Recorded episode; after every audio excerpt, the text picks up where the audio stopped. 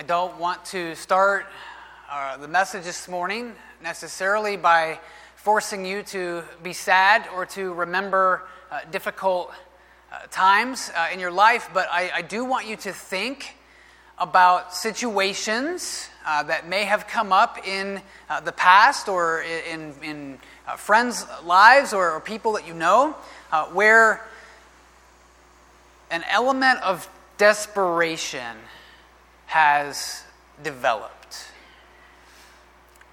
And as you think about that time, as you think about that series of events, uh, I began to think about uh, desperation. And one of the things that pretty much all desperate situations have in common is something has happened that we either didn't want to happen or didn't foresee happening. Okay, so there is some event that has uh, happened that we didn't cause, we didn't ask for, and it has come upon us, and there we are trying to figure it out. So that's number one. That's a very powerful thing uh, that can, can kind of make us uh, begin to stir in some unhealthy ways. Second, uh, because this situation has happened, there is a great deal of unknown that comes about. So if I'm making a list of things that accompany uh, or cause desperate situations in our lives, it is that there are events uh, that, or something that has happened or some situation is, is confronting us uh, that is beyond our control, and we have no idea what is going to happen. Uh, I put uh, this morning as we get back into uh, Genesis, we'll uh, be in 16 this week and next. Uh, the, the fallout of this event that Ryan just read for us, we will, uh, we will explore in, in greater detail as we look at the rest of the chapter next week. But I wanted to go a little bit short on the, on the first part because there's a lot of content here are things that we need to understand. And so I put a title on this of When desperate unknown clouds promises. We left off our study in Genesis at the end of chapter 15. And you would think that the end of chapter 15 is one of those things where the light bulb finally goes off and it's one of those stabilizing things, and everybody involved is going to press forward in their lives in this great, refreshed, obedience. And we get to 16 and we don't see that happen. At the end of 15, God had put Abram in this deep sleep and had communicated to him in this very vivid dream, this vision uh, that he gave him. I'm not going to go back into all the details, but basically, what God uh, affirmed to Abram is that he would be the one who is capable of keeping all the promises, he would do it.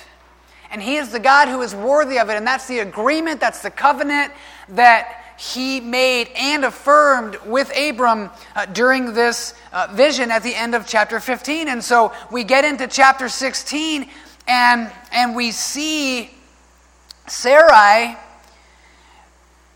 Abram's wife had borne him no children. We see this in the very first verse. And so, as we uh, go through the outline today, we'll look at Sarai first. Uh, she is in the text first, so we're going to uh, deal with her and her perspective. She is discontent with her circumstances. I mentioned chapter uh, 15 I want us to remember back to that memory verse that we did together, those verses in Genesis 12. We're actually going to look up from where we are. If you have your Bible open, you want to read these out loud, if you want to read these off the screen, we're going to say these together because it really matters that God promised this to Abram, and yet uh, we're still stirring all these years later. We're going to find out about the gap of time. So let's say this Genesis 12 and 1 through 3 out loud together. Now the Lord said to Abram, Go from your country and your kindred and your father's house to the land that I will show you, and I will make of you a great nation, and I will bless you and make your name great, so that you will be a blessing. I will bless those who bless you, and him who dishonors you I will curse and in you all the families of the earth shall be blessed. Better remember that. Right? Anybody remember that? We did that, memorized that. Those are great truths. We got to get a few more hands than that. Anybody remember that? Yes, thank you. We're awake. Yes, we remember that. We're engaging here. Uh, this is what's on the line. This is what's at stake in chapter 16. Is, is it true or is it not? Is God going to make Abram's offspring, the, the families of the earth, are they going to be blessed? Is his name going to be great? Is, is it going to happen? Well, we see Sarai, who is discontent with her circumstances. In their culture, a childless woman, especially of her age, it was a major, major social, spiritual taboo. It was a huge deal, a source of great shame on a woman to not have a child by this stage in her life. And she, she certainly had, we can assume, had been told uh, the promise of God uh, that Abram had and that he knew. And she is discontent with her circumstances. So, right out of the gate today, we have to be honest. We have to search our hearts. We have to search uh, and consider our relationships. Where are we frustrated with God? The job, somebody's health, a frayed relationship, something that happened, a loss that we. Where are we frustrated? Where do we in our lives say, God, don't you know that this has happened? Don't you know what you're doing? So she's discontent. And we also can say this morning that she misjudges God's plans. I want to introduce you to a basic uh, Bible study principle. When you take the How to Study the Bible course, we've done it two times already this year. Uh, we'll offer it at least one more time, probably two. So when you take the course, one of the things you're going to learn is take what the text gives you. Deal with the things that are here. We don't have to we don't have to make up a whole bunch of stuff. We don't have to in our minds speculate about uh, what is happening. Let's take what this says. And so in, in, in verse 2, Look at, at what she does. Sarai said to Abram, Behold, now the Lord has prevented me from bearing children.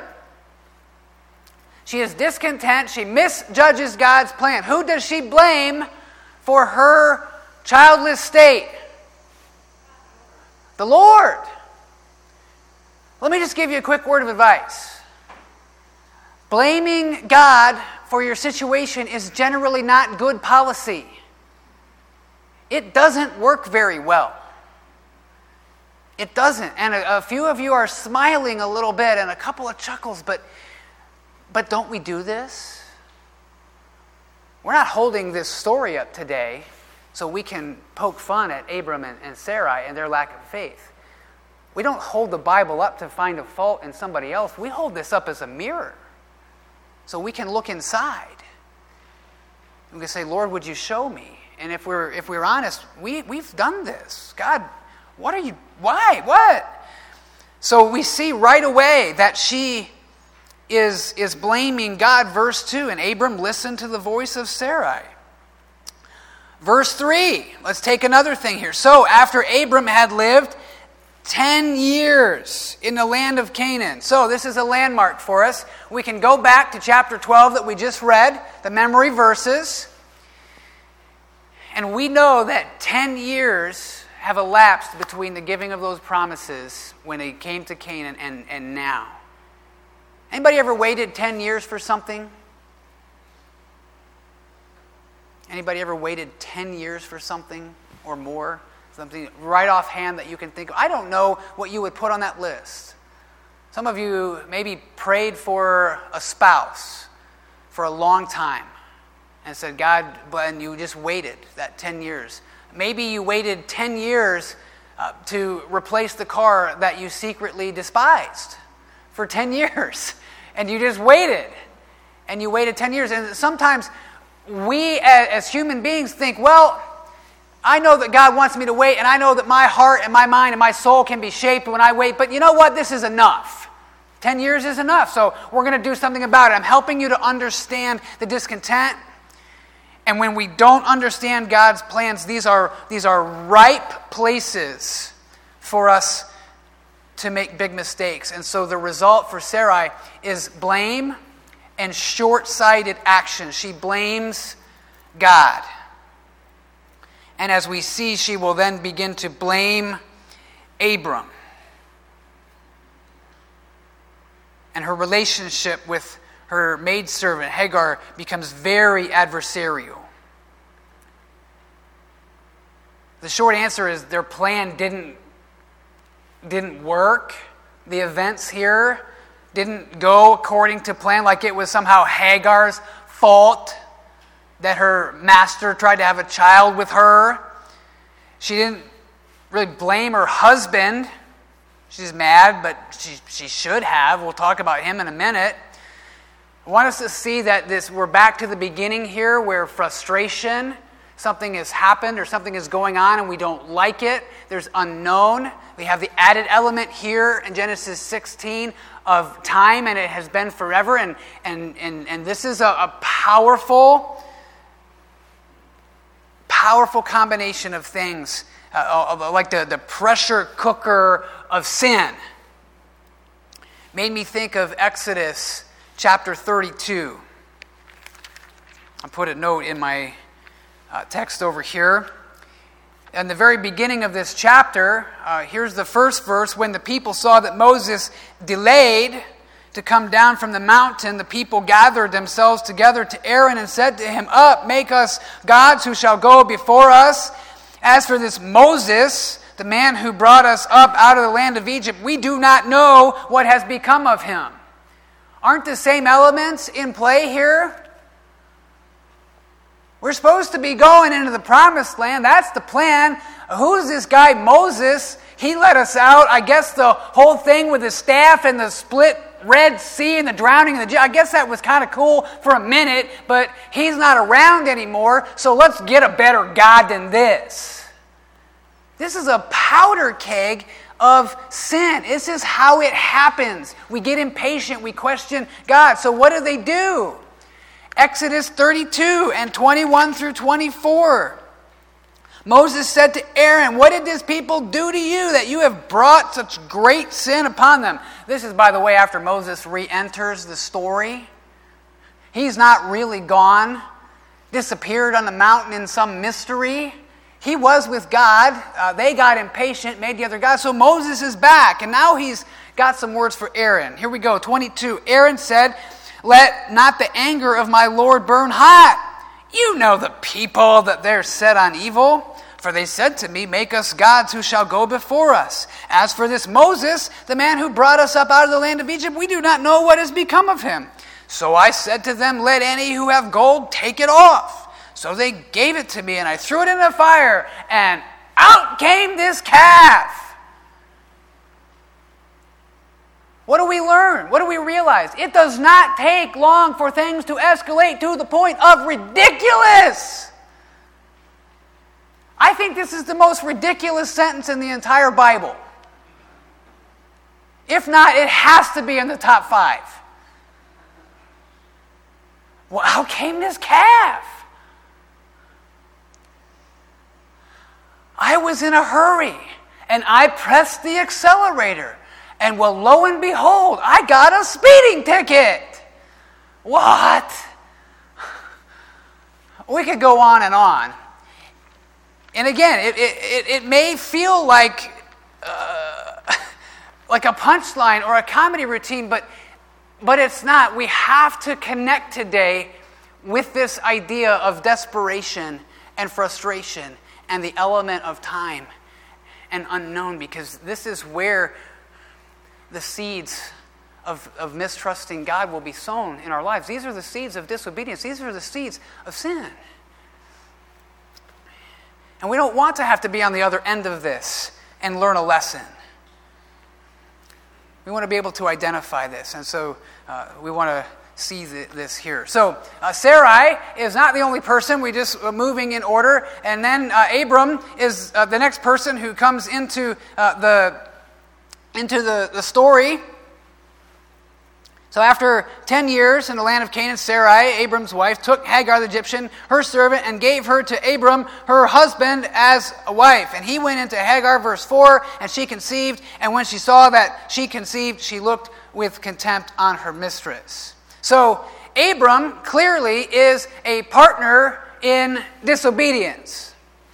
Now, I want to take us back to Genesis chapter 3. And uh, those of you that may be sniffing around this morning and wondering why in the world we're going back to chapter 3, I will be very clear uh, with you that my goal in this is not to portray women as instigators always of sin. It just happens in these cases. Okay? Uh, there are plenty of places where men stand on their own as instigators of sin and then they get other people, uh, uh, men and women, to join them. There are other times where it happens this way. So we're going to learn lessons from Abram. We're going to learn lessons from Sarai, and we can do that in part by looking back to Genesis 3. And verses 4 through 6 say this. But the serpent said to the woman, You will not surely die, for God knows that when you eat of it, your eyes will be opened, and you will be like God, knowing good and evil. Verse 6 So when the woman saw that the tree was good for food, and that it was a delight to the eyes, and that the tree was to be desired to make one wise, she took of its fruit and ate, and she also gave some to her husband who was with her, and he ate. It doesn't take rocket science to see a connection here. In Genesis 3, Eve took the lead, but did you know that in the New Testament it's called Adam's sin? Often, he's the one identified. Because why? Because he was there and he should have instructed and he should have said and protected, and he, he failed in his responsibilities. Abram is a partner in disobedience in this story. Adam passively partnered. Abram isn't so passive. He's a little more, more proactive. He's fully cooperative in trying to bring about a child in the wrong way uh, with the wrong person. But in our desperation, often we can pull other people in because they are desperate too.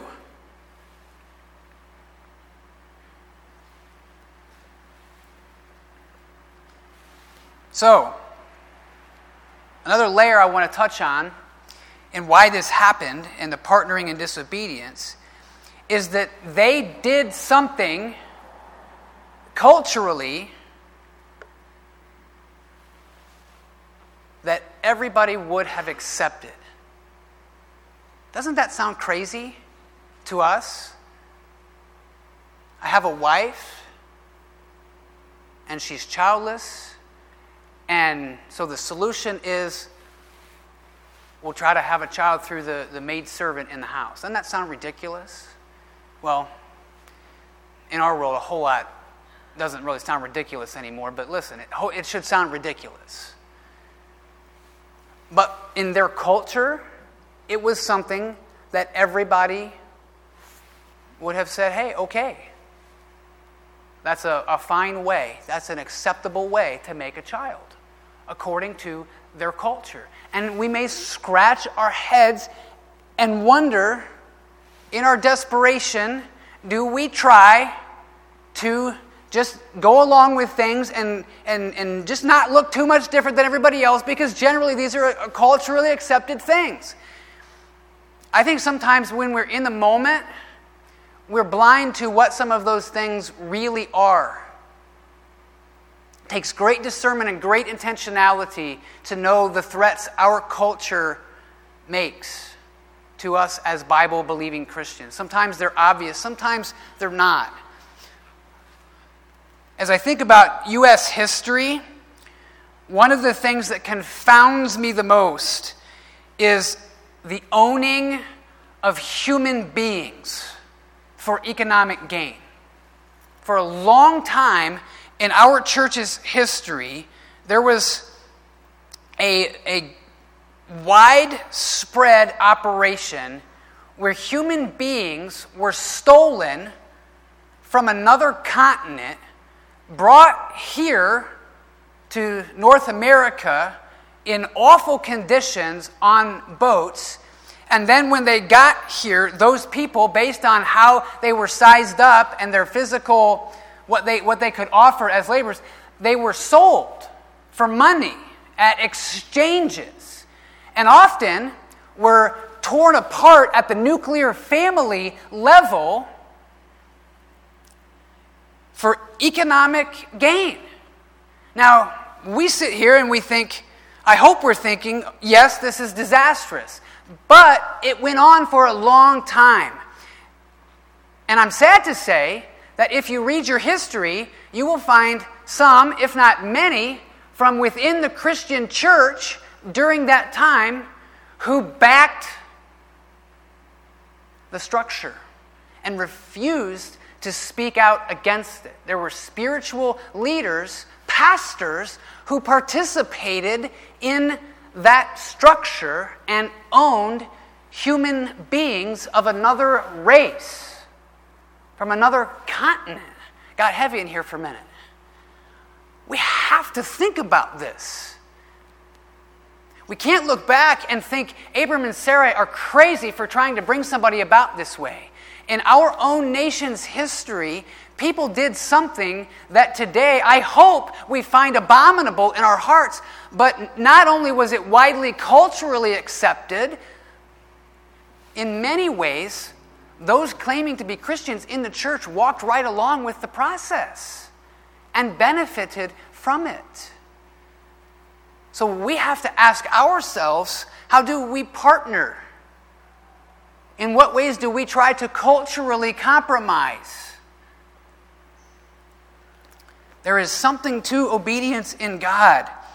This story stands in contrast. Back, remember when, when Abram won the battle and he rescued his nephew Lot and he came back and the king of Sodom tempted him? Do you remember that?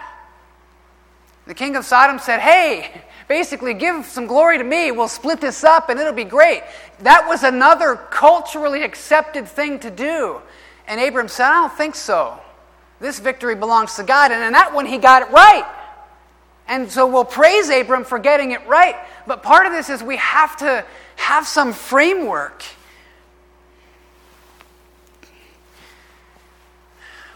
Where people who are noticed and recognizable in God's work fail.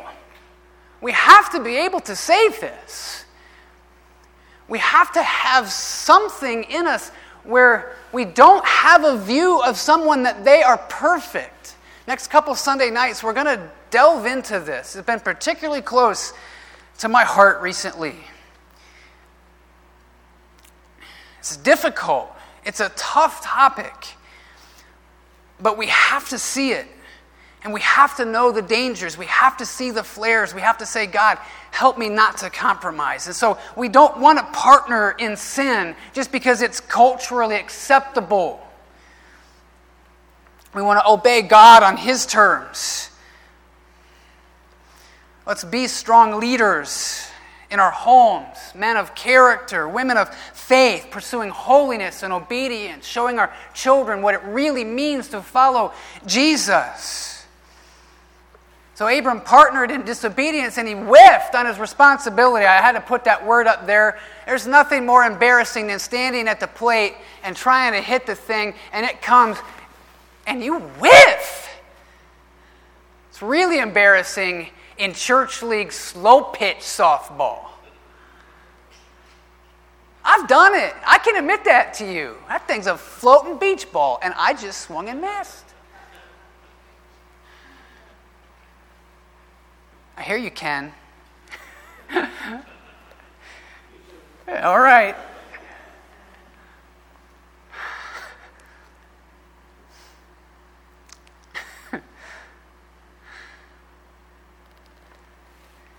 Abram abdicated.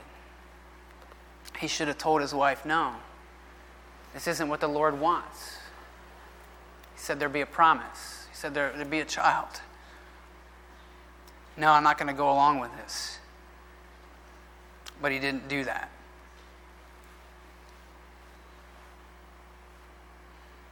He didn't do that. He failed her. He failed Hagar. And there was all kinds of difficulty came out of this sin. The result then is, is shame. Let's, can we say that, that? That when we sin, that there's some shame?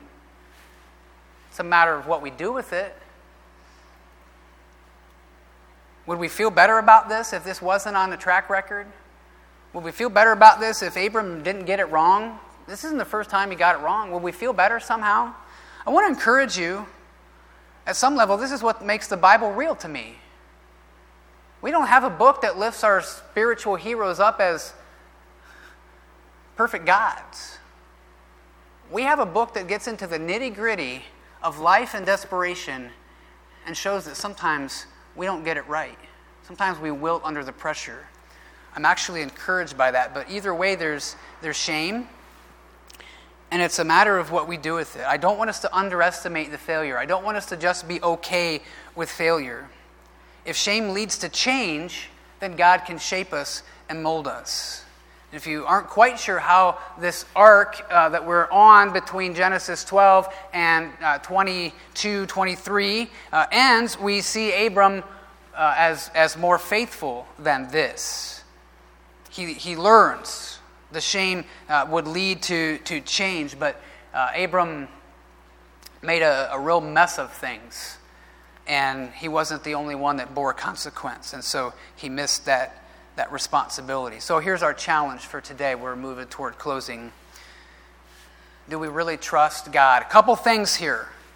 It's a very easy question. You might be facing a desperate situation right now where you don't know what's going to happen question is do we really trust God? Okay, so in one way, it, that is, do I really trust that Jesus has come and suffered and bled and died and was buried in a tomb and rose from the dead for the forgiveness of my sin, our sin as believers, and for the, the promise, the guarantee of eternal life in heaven?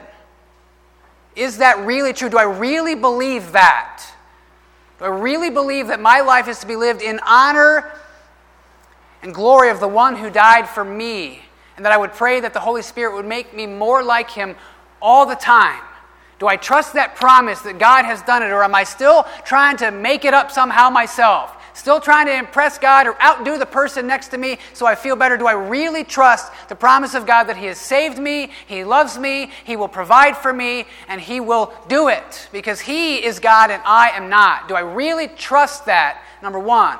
Number two, do I really trust that there is forgiveness? And that when people in my life and around me fall or make mistakes, big and small, various levels and influence, that He can really move through it. Do I really believe that? Do I have a framework that says, this person let me down? And because that happened, I'm not going to leave and go to a different church. I'm going to stick it out and I'm going to pray for their best and that they'll learn from it and I can help them and be a part of that and we can communicate. Is that part of our framework? Do we really trust that God can do work and move people through difficulty? It's going to continue to be a theme. Get used to it. It's right here in, Genesis. Okay, so that's number one uh, for our challenge. And second, today, are we challenged to supernatural obedience? I hope we'd all look at this and say, I don't want to be this way. I don't want to make these mistakes. I don't want to fail in the pressure cooker of sin. If that's the case, then what the New Testament says is listen, folks, you can't do this on your own. You need the power of the Holy Spirit who comes and lives and dwells, who's literally deposited in you to fight.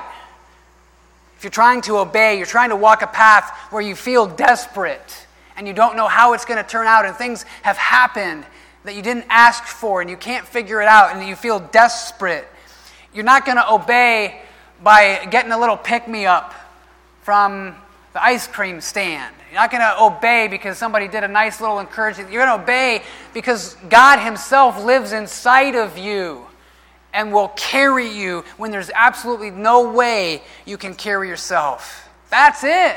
That's supernatural obedience. That's what we should seek in response to this.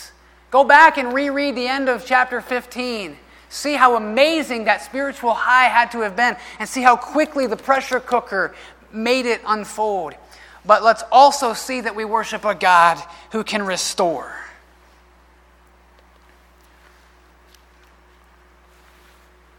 We're going to spend some time in prayer this morning, and as we do that, I haven't prepared for this sermon just thinking, oh, I'll be done and we'll all go home. I've prepared. God, would you speak specifically to anyone who would be here this morning? A long obedience, a difficult time, a situation where you feel desperate. Maybe somebody's there right this moment, and we need time and space to deal with that. Let's go to the Lord and let's work in prayer and we'll ask ourselves these challenges Do we really trust Him? Are we really asking for an obedience that's bigger than our own? Let's pray.